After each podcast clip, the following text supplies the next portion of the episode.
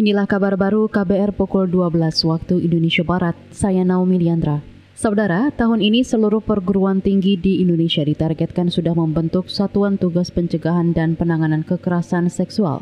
Pembentukan Satgas itu menurut Mendikbudristek Nadiem Makarim sesuai peraturan Mendikbudristek tentang pencegahan dan penanganan kekerasan seksual PPKS di lingkungan perguruan tinggi. Tahun ini, semua perguruan tinggi di Indonesia memiliki Satgas Pencegahan dan Penanganan Kekerasan Seksual. Dan saya dengar banyak kampus yang langsung menindaklanjuti dan mengadakan diskusi untuk membedahi isi permen ini, melakukan sosialisasi, bahkan sudah ada yang memulai proses pembentukan Satgas.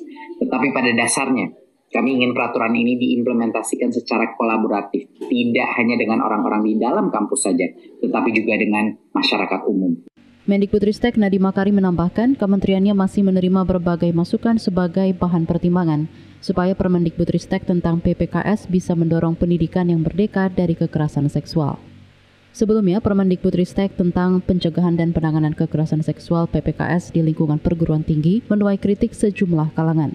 Majelis Pendidikan Tinggi Litbang Pimpinan Pusat Muhammadiyah misalnya yang menilai Permendikbudristek berpotensi melegalkan perzinahan karena ada kecacatan material di pasal 5 yang memuat frasa tanpa persetujuan korban. PP Muhammadiyah menilai pasal ini menimbulkan makna legalisasi terhadap perbuatan asusila dan seks bebas berbasis persetujuan. Pemerintah melalui Menko Kemaritiman dan Investasi Luhut Binsar Panjaitan resmi mencabut larangan ekspor batu bara mulai besok. Pencabutan larangan itu dilakukan secara bertahap dan akan terus dievaluasi. Menko Luhut juga meminta tim lintas kementerian dan lembaga segera menyiapkan solusi jangka menengah untuk penyelesaian pasokan batu bara ke dalam negeri DMO untuk pembangkit listrik milik PT PLN. Untuk solusi jangka pendek dalam memenuhi kebutuhan hari operasi PLTU PLN dan IPP pada bulan ini, pemerintah mengeluarkan berbagai kebijakan dan intervensi untuk memenuhi alokasi pasokan dan ketersediaan transportasi. Rinciannya untuk mencapai hari operasi minimal 15 hari dan hari operasi minimal 20 hari untuk PLTU yang kritis, dibutuhkan pasokan batu bara 16,2 juta metrik ton. Adapun kekurangan pasokan sebanyak 2,1 juta metrik ton sudah berhasil terpenuhi dan akan diselesaikan hari ini. Untuk kebutuhan armada, Rakor juga memutuskan untuk mengangkut batu bara demi pemenuhan target hari operasi di akhir bulan ini. Dibutuhkan 130 vessel shipment atau kapal kontainer dan 771 kapal tongkang.